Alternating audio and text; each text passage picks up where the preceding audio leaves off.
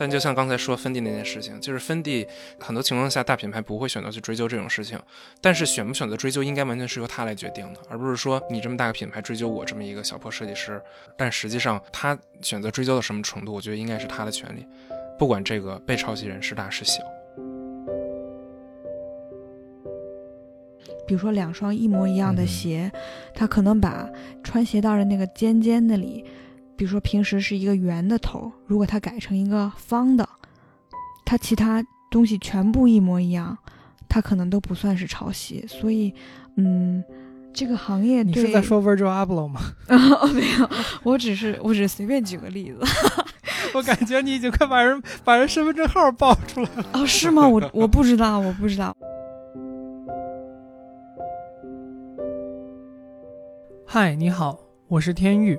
本期的内容稍微有一点不同，我们请来了两位我们的设计师朋友，从一桩设计师被抄袭而后维权的事情开始谈起。而得知这件事是通过一篇公众文。设计的视觉啊，的确比较难以用单纯的语言来描述，但我会尽量从一个普通人而非设计专业的人的角度，给大家来复述一下大概的情况。但如果你想更仔细的了解细节，你可以在本期的简介中找到这篇公众文的链接，推荐你去看一下。那事情的大概梗概是这样的：一位毕业于中央圣马丁艺术与设计学院的服装设计师，发现了一件与自己毕业设计作品系列中非常相似的衣服，被国内一所高校的毕业生同样作为毕业设计作品上交。这位被抄袭的作者自称，抄袭者的作品的配色和面料的设计机理和自己的作品都非常的相似。在网上声讨后，抄袭嫌疑人私下与原作者联系，并承认了抄袭，也进行了道歉。并且保证抄袭的作品不会作为商用。事件在此一度达成了和解，但几个月后，原设计师发现抄袭者把其毕业作品系列中另外几件作品用于参加展览，便再度展开声讨。不过在这里，我作为一个非设计专业的普通人跳出来说一下，就是单纯从视觉上，他也就是抄袭者用作展览的这几件作品。只是与他承认抄袭的那件单品存在于同一毕业设计作品系列，配色呢也确实有些相似，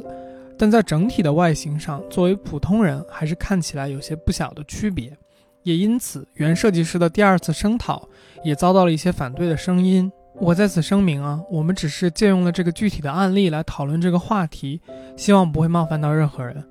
我们也在节目的正文中没有提及他们具体的名字。公众文属于开放网域的内容啊，我们也没有特意去使用私人的信息。这件事情引起了我们的兴趣，就是关于抄袭如何界定，对基于模仿的一种升级和再创作，以及设计师眼中的抄袭指控具有多少合理性，该如何评价等等，便成为了值得讨论的话题。本期我们再次邀请到了服装设计师 Michelle，以及同为圣马丁学院毕业的产品设计师 Simon。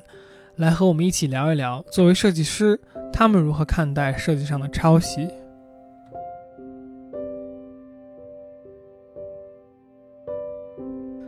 探寻未知，撩人开始。欢迎收听由天宇和天宇主持的天宇兔 FM。关注我们来收听每两周一次的更新。你可以在 Apple Podcast、网易音乐、荔枝 FM、喜马拉雅、Spotify、Google Podcast 以及其他泛用型播客客户端搜索“天宇兔”。拼音的天域和阿拉伯数字的二，找到并关注我们。本台的微博、Twitter 和哔哩哔哩账号现已上线，同样搜索“天域兔 FM” 关注我们，获取更多音频之外的内容。Hello，大家好，我是天域杰基 Hijack。大家好，我是天宇风之谷书屋的大白。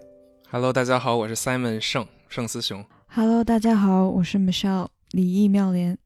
欢迎 Michelle 再次来到我们的节目。啊，谢谢你们又叫我。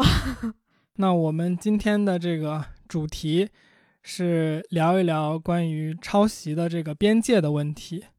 就是我可以先简单介绍一下，呃，我来找两位，就 Simon 和 Michelle 的这个缘起，是因为 Simon 你转发了一篇文章嘛，所以其实我我比较想让你们给我们，就是作为两个普通人和两个设计师来看，就是大家是怎么评判一个东西是不是抄袭的，这个大家是怎么看这种问题的呢？我觉得这个问题实际上特别好回答。我讲述一下，我当我看到那篇推文的时候，我的心路历程是什么样，你就明白了。就是当我是怎么来判别，我觉得 我心中这杆秤它有没有抄袭的呢？就是说，首先，他们在这个配色上你也能看出来是有一定雷同的，但是只凭配色上或者样式上有一定的雷同，我也不能说它就是抄袭。但是这个时候，原创的那个一开始那个设计师在这篇推文中，他展示了大量的他的。调查的过程和他设计的过程，可以说他在他他在那推推中很详细的展示了他设计当中每一个决策是怎么做的，包括他的布料的选择、他颜色的选择和他不管剪裁或者等他。写的特别的详细，当然这个地方是有信息不对称的，因为这是他单方发的推文，对吗？所以我们是不知道对方。如果说对方也能写出一篇推文，把他的调查过程、他的设计过程、他的设计角色都特别详细的写出来，并且我们发现他们真的是从两个不同的思路和设计理念上，最后设计出了类类似的结果。如果是这样的话，那我觉得大家会拍手叫绝，好吧？因为这种事情很少见。然后在这个时候，我们又看到那个抄袭嫌疑人，他确实对原一开始这个设计师进行道歉，并且他承认了他是有抄袭的成分在的。直到这一步呢，实际上那个一开始设计师他也没有那么的气愤，因为你不商用，你只是做一个学生作品或者怎么样，OK，我可以勉强接受。但是后来这个呃抄袭嫌疑人他又用同一个系列的作品去参加了一个秀吧，我记得是。也就是说，它是有商业用途的了。那在这个情况下，原创的那个设计师他肯定是不接受的了。就是实际上一开始原对于原创设计师来说，就算你不商用、不去申请，我你也是抄袭行为，我也是不乐意的。只是说你愿意以后不再拿着它去说明它是你原创的东西了，所以我勉强接受你不用把它删掉或者怎样。但是在这个情况下，那个设计师又拿它去进行了商业用途，所以这个原一开始的设计师才出来进行了维权。这整个一个流程，在我的视角里看来是很完善的，就是。对方也承认抄袭了，然后我的设计流程也都展示的很清晰，那其实就没有什么好辩解的地方了。但在我的印象里，应该是说，你刚才说他拿同一个系列其他的衣服去参加了那个秀，但是那一个系列衣服明显都是跟他一开始那件衣服是同一个系列的。那如果你这件系列里面最一开始的那件衣服都是抄袭而来，那它的衍生品，我觉得也可以都叫抄袭的一部分，因为你只是把同样的型，呃，稍微变了一点形状，然后再把颜色稍微调了调。或者换了几个不同的颜色，你就说我不是抄袭的了的，说不太过去。嗯，我我有一个问题啊，跟这个具体的例子没有特别直接的联系，但是就像你刚才说的过程当中，如果一个人他能展示出完整的设计的过程和思路的话，就可以基本上判断他不是抄袭的话，这里面有一个问题在于说，有一种东西大家知道叫做逆向工程。如果我先有了抄袭的结果，我再反推假定自己有这么一个过程来来这么做的话，就是你该如何判断？我想知道是这样一件事情。首先，这样肯定会难以判断一点，但实际上我见过这样事儿比较少的，因为你正向的去发展的过程是很复杂的。然后它复杂是指我是一直在不同的路上去试，然后我最后在嗯，比如说三个不同的方向中选了一个方向，然后在这个方向中我又挖掘三个方向，我又选一个方向，不断的这样，最后才推导出我最后的结果。但是如果你是逆向思维的话，你等于要反一步，然后你除了要把这一步做出来，你还要想想它再往两边延伸，然后再反一步，明白吗？就是你当然是可以这么做，但它是很有难度的，而且你也要花很多精力。如果一个人真的能那么强的把一个东西完全逆向出来，那，那你确实就很难说他有抄袭嫌疑，之类，就是你你会更难给他所谓的有定论吧。但是也很少，我也很少见过有人真的这样去把整个过程给逆向出来的，因为它不简单。如果你都有能力能把它整个逆向出来，那你开始干嘛不直接正向的去做一个设计呢？但我觉得就是这个过程吧，每一个设计师的。散发的方式也不一样，就是说，有的人可能像 Simon 刚刚说的是那种多形、多线条发展，那有的人可能是单线条发展，我可能就单线条一点。但就是我觉得，嗯，这也是一点，就是说，因为每个人的设计方法和设计过程都是不一样的，所以说，就算他逆向推出来了一个。他也完全可以说，哦，这就是我的设计方法，这是我的设计方案，这是我的设计风格。我平时做事儿就是这样的。这也是我之前提到的，说为什么有的人能这样去说。而且，我其实觉得很有意思的一点就是，嗯，你觉得他把他的过程都写出来，那他就是对的。就这一点，我觉得很有意思，因为。嗯，我看到这篇文章的时候，我刚开始的感觉就是我单纯没有看出来有什么抄袭的痕迹。就是说，我觉得抄袭的痕迹并不是很明显，除了配色上或者是一些图案上，可能就那一两件比较像，但那同一系列的其他几件我并没有觉得很像。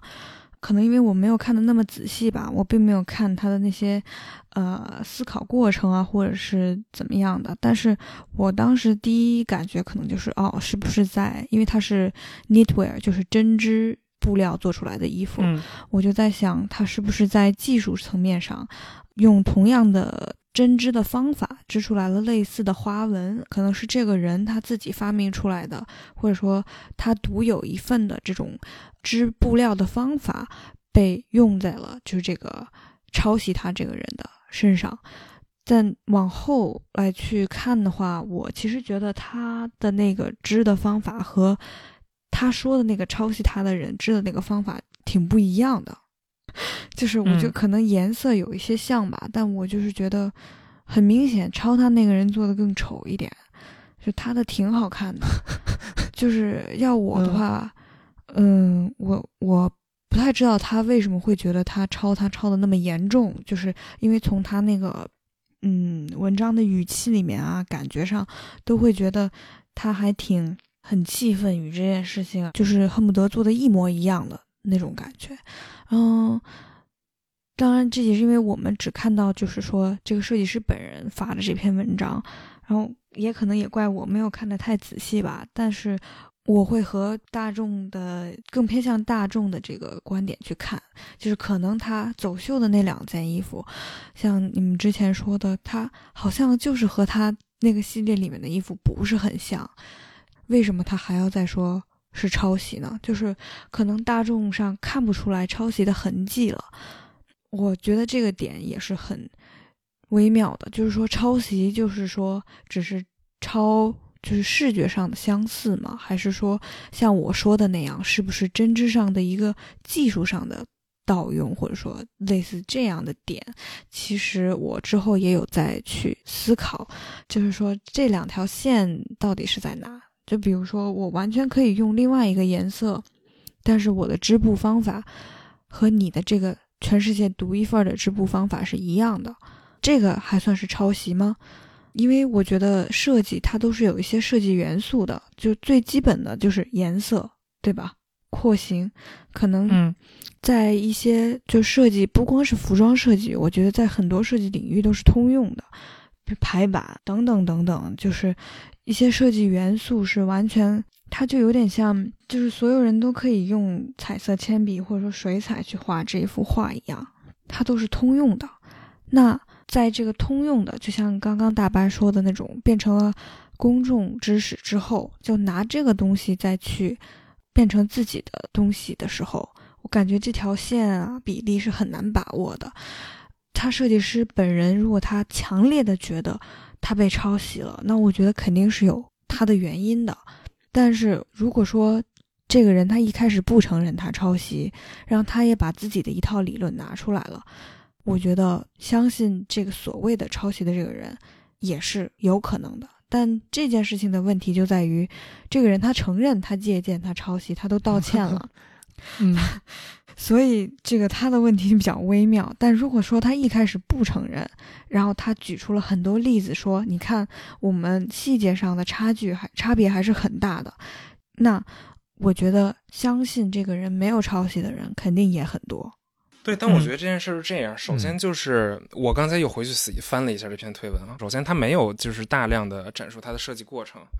呃，但是我觉得他展示出第一件就是有一件蓝红黑条纹，和他原本的这件衣服，它这个确实相似度是有的，对吗？就是包括我觉得一般人看着也会觉得有，嗯，我觉得他第一件是有的，但是我觉得对这个微妙的点就在于说，他拿去用来商业用的这两件，其实我确实看不大出来相似的点。就是可能在同一色系里面，他用了同一就是相同的两个颜色吧。但是，嗯，他所谓这个抄袭就要涉及到 context，就是说要有人知道说他这两件衣服之前是存在于一个被抄袭的系列里面，它才能形成一个对抄袭。对，但是这是我，我其实就是支持他这一点，就是在于如果你一个系列第一件衣服是抄我的来的，尤其我们看他聊天记录里说的是，他等于开始用了这个原本圣马丁设计师的元素，对吧？他是看了在微博上找到这个圣马丁设计师的图，然后依着他做了这个这个系列的这件衣服。然后他这一整个系列又是有一定的，就是能看出来是同一个系列的这个风格，对吧？那在这个情况下，等于你抄了我一件作品，做了系列的一部一一件衣服，然后再根据这个作品去做了这剩下的系列，那难道这个系列就不是在抄袭我的东西了吗？哎，那我正好这儿想问一下啊，因为你像很多人会告诉你，就是设计或者说创新是一个发展性的东西。比如说，我先我今天看到了可口可乐的罐儿的设计，然后我被它所启发，就 inspired 嘛，就是大家经常会讨论，就是我到底是抄袭或者说做另一个什么什么东西。我举一个例子，就是比如说我们看到有这种纪梵希，他把狗头印在这个衣服上。然后，那比如说另外一个人，他去呃找一个马头印在衣服上面，这个可能会被人说成就是相似或者叫模仿。但是如果比如说我今天看到了这个狗头，我先做了一个马头，然后我又因为这个东西被激发做了一个升级款的一个什么东西，那难道那个升级款也叫做借鉴，或者说也叫做相似吗？我我我觉得就是这个，难道不就是设计该有的那个向前推进的一个过程吗？我觉得不是的。如果说他整个系列把很明显抄袭的、有抄袭嫌疑那件衣服拿掉，然后他做了其他的放出来，那没问题，因为我们也没法说它有什么很特别明显的抄袭元素。它可以说是借鉴了前辈，像你这样设计在发展，但是偏偏他把那件很明显有抄袭嫌疑的衣服放了进去，那这样的话，在我的意意识里，我会把整个系列都定义一个抄袭的系列，因为你整个这个系列都是通过这件衣服，然后再发掘出来的，然后你偏偏又把那件抄袭的衣服放了进去，他就给你打上一个标签，就是，当然这个可能就比较个人了，我会把它打上一个这套系列都是抄袭的系列，然后某种角度上讲，你在这个时间段你也是抄袭者，当然在未来你可能你可以继续就是你做出你自己很好看的设计等等，我也不会说把这个偏见一直带下去，但是在这个系列下，你确实是抄袭了。而且你也确实把抄袭的作品放了出来。嗯嗯，这可能就要讨论到，就是说抄袭的本质是什么。如果说他那一件衣服抄了的话，那他本质上是抄了他这个系列的概念吗？我就会在想，因为如果说不，他抄的是样式，但是他抄的样式，但他研发出来的那两件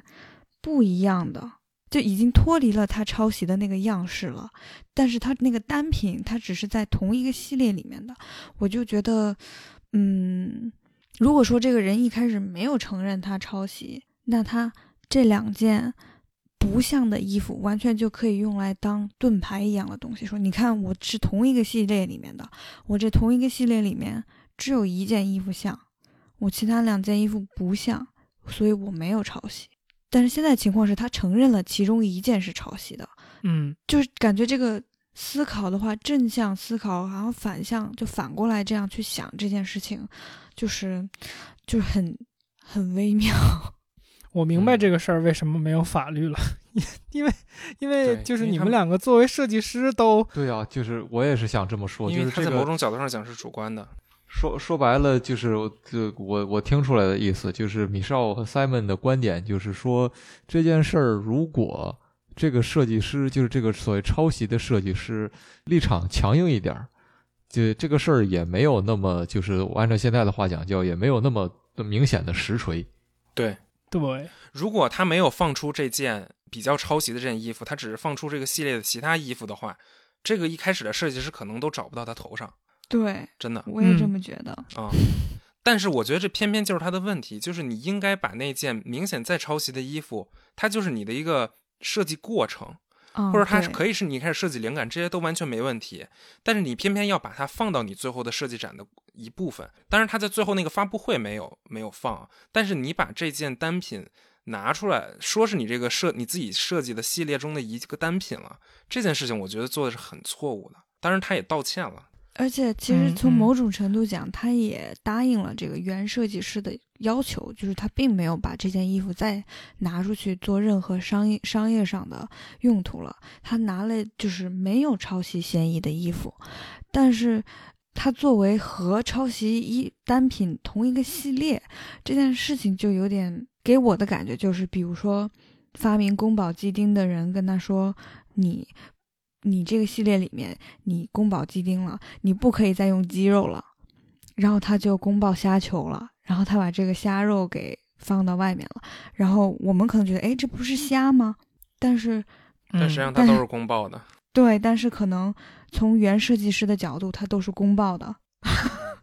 而宫爆，我们现在说宫爆，宫爆鸡丁谁都能做，但是在这个情景下，宫爆就是这个设计师一开始原创的东西，而且他现在是不愿意，就是把公报这个东西分享给别人的。我觉得他们是在沟通上也有一个偏差，就是对于这个设计师来说，他觉得你抄袭我这个东西，你都不应该再用了；而在于这这个小设计师来说，他觉得我把最明显那件设计拿掉，剩下我这个系列还可以当一个完整系列来推出。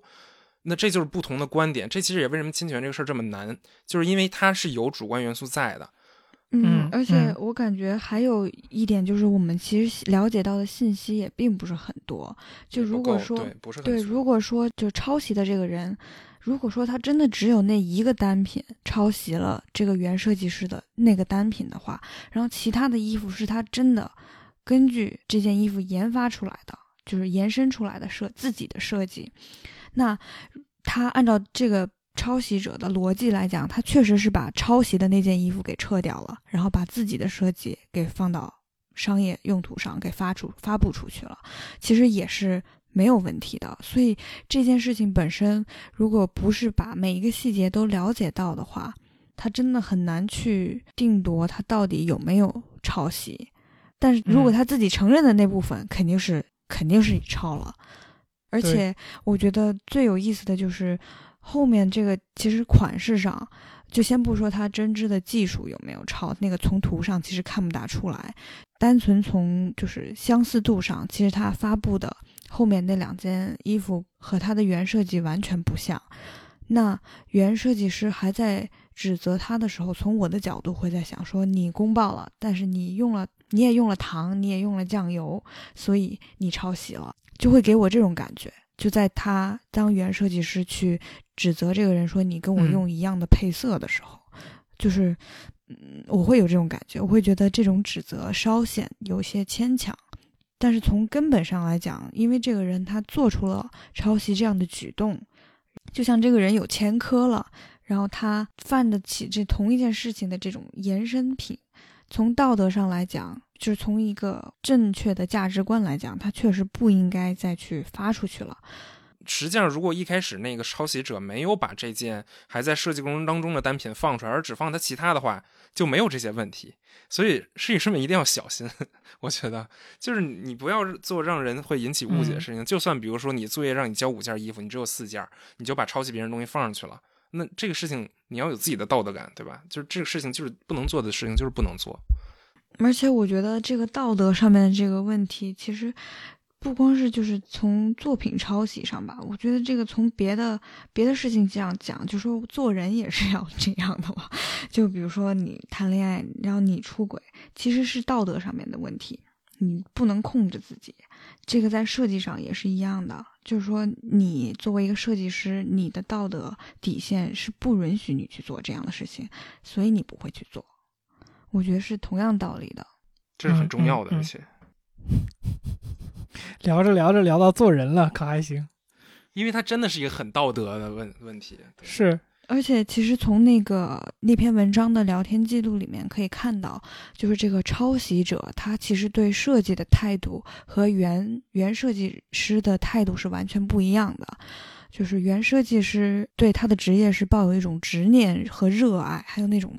就是坚持吧，但是这个被抄袭的人抄袭他的理由就是，啊，我只是想随便做个作品来对付一下，这就能看出来，就是说，嗯，抄袭设计的人是什么样的人，然后在做原创设计的人又是什么样的人吧？我觉得，嗯，刚刚大家在聊的时候有聊到一个问题，就是米少你提到设计元素这个问题，我会有一个疑问，是你比如说。呃，我们有时候每一年会看到，呃，时尚的这些大的或者说 high fashion 的这些设计师品牌，他们会出现一些流行的趋势。我我举个例子，比如说，我不知道这是二二零年还是二一年，应该是二零年吧。就是 Fendi 不是出了一系列这种，就是有点像二维或者说二次元的那种，由马克笔勾勒出来的效果轮廓一样的那一系列的衣服嘛？有什么夹克、衬衫什么的。总之，我想问的是说。呃，那你比如说这个时候，另外一个牌子去跟随了这种潮流，然后它也出这种，呃，有点二次元风格的，有勾勒线条很粗壮的这样的衣服的话，那这个叫什么呀？这个叫抄袭吗？或者说这个叫只是跟风吗？嗯，其实我觉得，如果说跟潮流的品牌是一些小的品牌的话，我觉得从 Fendi 那样的大牌的角度，可能都。不会去追究这件事情，就是太多了这样的事儿。但，嗯，我觉得设计元素它就有点像，比如说 Jack，你拍照，拍照其实它有很多限制在的，就是光线啊，然后等等曝光啊、快门速度啊等等等等这些东西，就像摄影师的设计元素一样。然后设计师要做的就是怎么样把这些元素。创新的运用，然后其实说白了，拼的就是在拼谁把这些东西用得更好。所以，嗯嗯，出现同样的趋势，我是觉得只能证明那个带头的人他很创新，然后剩下的人只是为了能把他们的东西给卖出去而已。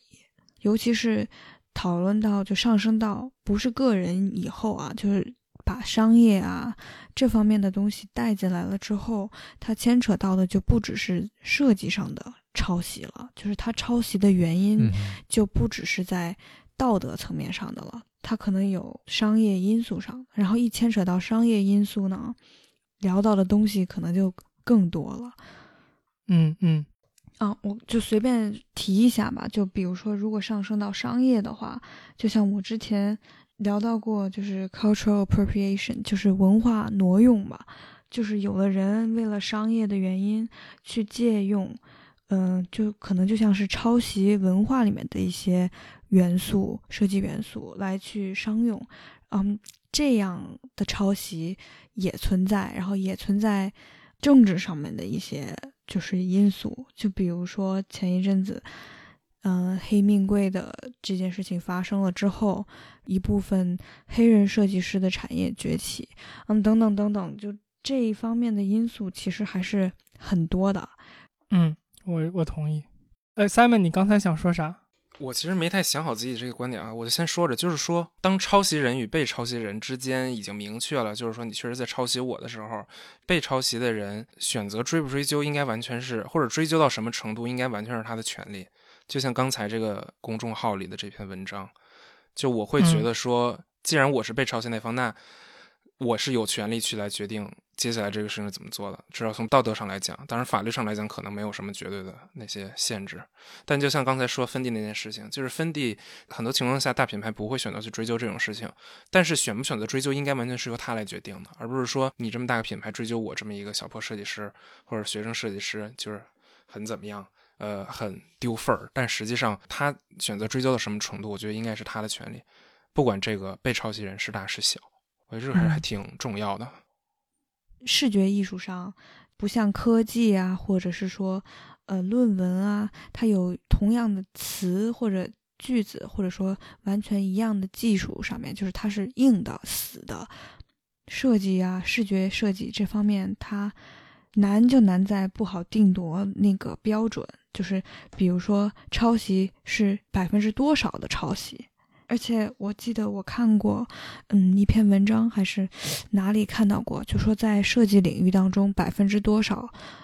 的不一样就可以不算是抄袭，然后这个百分比换到设计上来，它可能就是一个很微量的东西，比如说两双一模一样的鞋，它可能把穿鞋带的那个尖尖那里。比如说，平时是一个圆的头，如果它改成一个方的，它其他东西全部一模一样，它可能都不算是抄袭。所以，嗯，这个行业你是在说 Virgil Abloh 吗？哦，没有，我只是我只是随便举个例子。但是，我感觉你已经快把人把人身份证号报出来了。哦，是吗？我我不知道，我不知道，因为我。因为因为 Virgil 很经典的就是这个百分之三理论嘛，就是他说就是设计改百分之三就是一个新东西，然后你又说这个百分比，然后啊，对，就是又说鞋，我。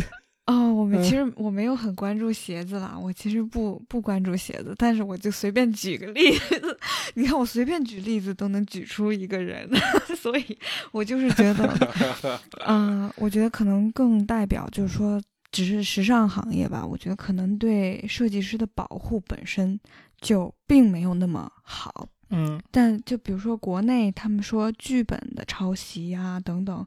就是这方面，就是国内已经开始有意识了。然后包括我不知道你们还记不记得，可能在初中的时候就听歌啊什么的，还可以到处下盗版的那音源，而是在那种嗯。到高中的时候，你才发现哦，很多听音乐的平台也已经开始就是有很强的版权意识了。版权意识。对，我是觉得这个东西是慢慢的在普及的，但是我只是觉得，目前为止可能时尚行业做的是比较差的这么一个行业，相对其他的艺术领域的话，我想问一下 Michelle，那个，因为刚才我们又谈到元素，又谈到各种其他的东西，然后甚至我们又指名道姓的说到了 Virgil，然后我记得前两天我们在群里边聊的时候有说到，就是 Virgil 和 Water 的那个事儿，就 LV 新的一季的衣服上面有呃缝一些玩偶吧，就娃娃。然后他和 Walter 的那个呃都不能说是历史系列了吧，他就那个就是 Walter 就另外一个比利时的设计师很很有代表性的一个个人风格的一些东西，很类似。你那天给我的感觉观点是，你觉得这个是赤裸裸的抄袭是吧？啊，我是啊，首先这也不排除我个人对现在 LV 设计师就是带有一些偏见吧，就是我本身就不喜欢他的作品，所以我 所以我的发言是 heavily bias，就是是非常嗯有偏见的。但是这个案例我觉得有意思的就是，他抄袭的这个设计师并不是一个小设计师。嗯就是他可能不被大众普遍的知道，像 LV 那样，就是可能所有人都知道，但他自己本身嗯在行业内也是非常有名，然后非常厉害的这么一个设计师，所以嗯已经不是一个大牌去欺负小众设计师这样的一件事情了，是一个大牌就明目张胆的把另外一个设计师的，我认为是嗯具有代表性的设计。结晶吧，就是那种感觉吧，嗯稍微变了个法子一样就用上来了。就是他脸皮真厚啊，我就是觉得，，OK。但就是你看，还是在你的表述里边，也是这个事情似乎没有那么的可以下盖棺定论，对不对？嗯，我觉得这要看人，就是呃，你知道那个 ins 上面有一个 account，就是有个账号叫 Diet Diet Prada，Prada，嗯，但是这个账号它很有意思，就是它从来好像从来没有报过一个大牌去抄小众设计师的新闻，嗯，那他报的都是他报的都是快消品牌抄独立设计师，嗯，或者说另外一个大牌抄另外一个大牌。嗯嗯就比如说 Walter 这件事情，其实我去这个是就背抄这个设计师的主页去看，就是很多人都在帮忙，就是去 at 这个 Diet Prada，但是他并没有报这件事嗯情、嗯啊。比如说之前前一阵子，就是很明显，好像还是 Virgil，好像还是他抄袭了纽约一个独立设计师比较小的裙子，一模一样，就基本上是一样的裙子。嗯嗯，就是挺明显的，就是一模一样。但是呢，他就是不承认，然后怎么样，在这个独立设计师的这个品牌底下 at Diet Prada，他都不会去报。所以我觉得这里还牵扯到就是媒体在维权这件事情上的作用吧。就是现在可能很多人嗯觉得这件事情我爆出来发出来，就是公众的声音会帮我维权。嗯哼，就是抄袭变得很容易，但是好像就是维权这件事情其实也变得很容易，所以这就是为什么抄袭这件事情更难定夺的一个原因吧。谁都可以说他抄了，能明白这个意思吗？嗯就是罗生门嘛，你说一套，我说一套，然后就是你像 Walter 这件事情，我的第一反应也是，我靠，这个确实是有点明显的抄。但是我看了 Virgil 那边给出的一个解释，就是他简单的讲了自己的 process，就是像你说的，他这个想法是怎么来的。然后我又觉得 你也不能说他用了玩偶就一定是抄，因为我我 sorry 我想不起来那个牌子的名字了，有一个牌子也是浑啊，我知身道那个绑玩偶的一个，那个叫什么来着？我也突然忘了。那个设计师是那个 Jeremy Jeremy Scott，好像是。对，但总之我的点就在于，我又觉得说这事儿不好说，就是，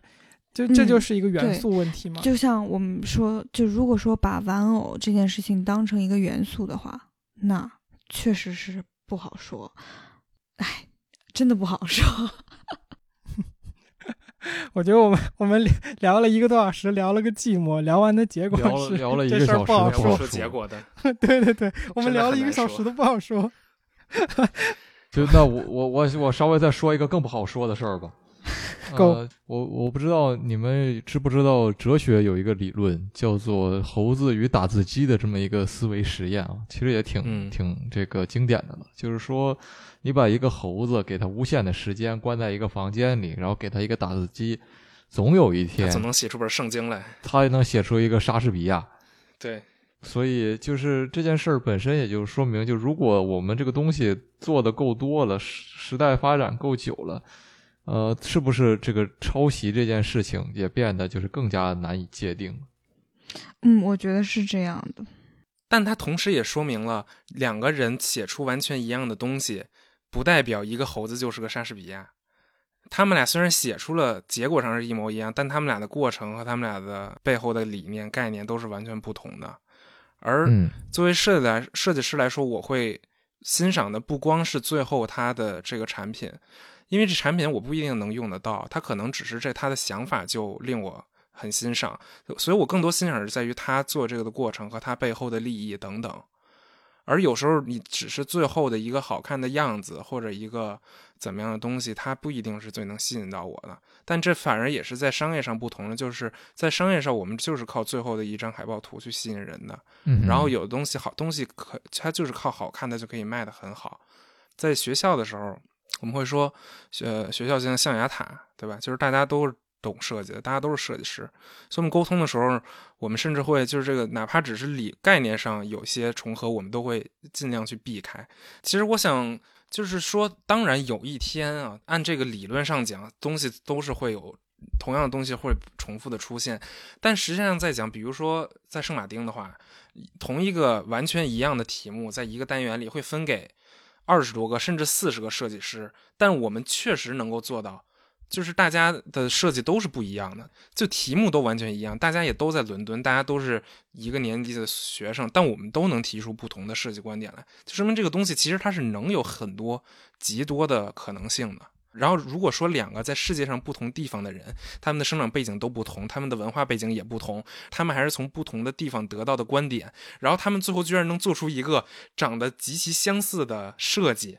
那这个真的很。奇迹，好吧？他们俩真的该认识一下，所以这个东西真的很很稀少，很极端。所以当他真的发现的时候，他们也不能赖别人说他们有抄袭那种感觉。嗯嗯因为因为它真的不太可能，尤其说我们比如说在服装上，我们布料在不断的发展前进，对吧？然后设计产品上，我们的技术也都不断的在前进，然后你们俩还非偏偏都用了同样的技术去干同一件事儿，嗯太巧了，实在太巧了。但是到现实当中，如果你是想要去做商业化的东西，对吧？你只要能卖得好，谁管你概念好不好？对吧？你的东西这个块儿用的红色不好看，我把它改成蓝色，我就卖得好了，那也是我厉害。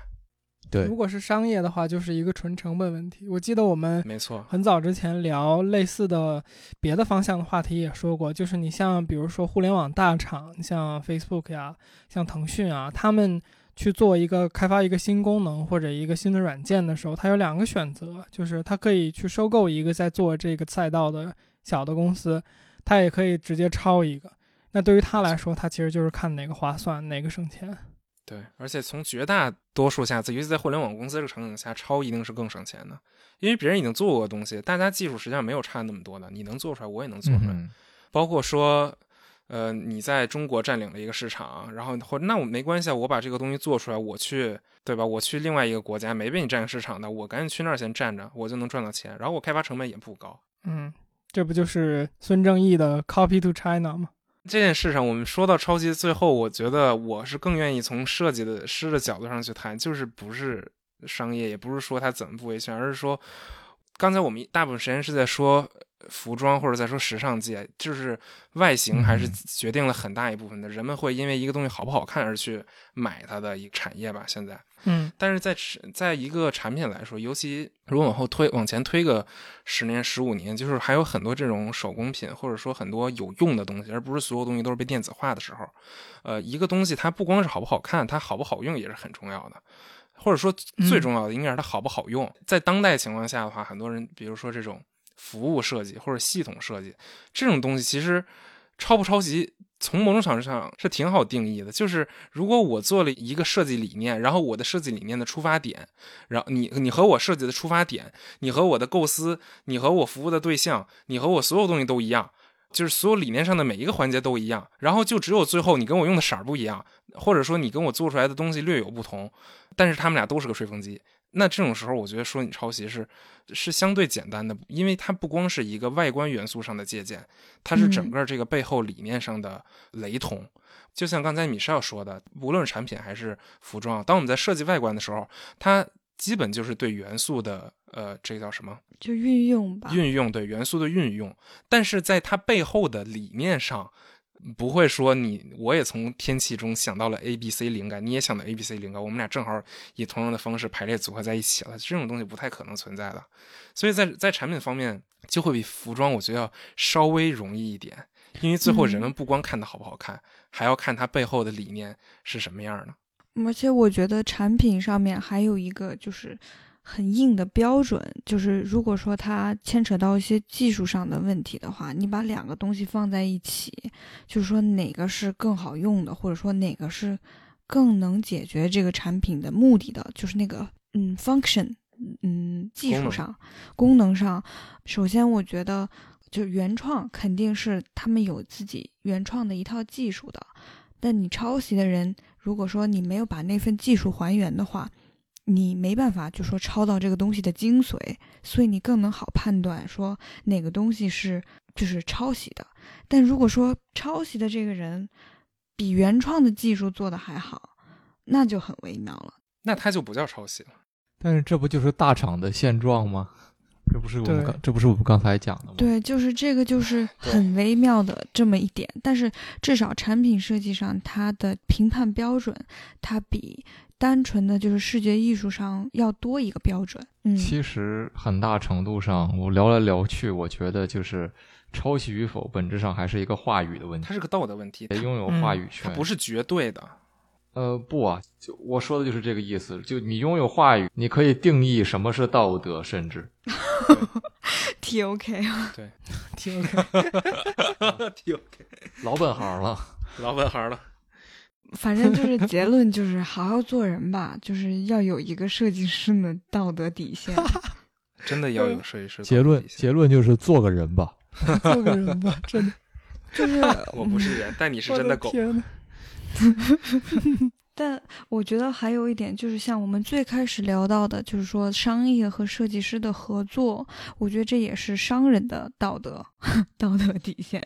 就是说他完全可以聘请这个他想要借鉴的这个设计师，如果是很小众的话，他完全可以聘到他自己的这个公司里面，就很多事情要去沟通，而不是说你在没有沟通之前就已经想到了这么一个自己独占这个大钱啊或者商业先机的这个结果。嗨，反正就是要有要有底线吧，做人。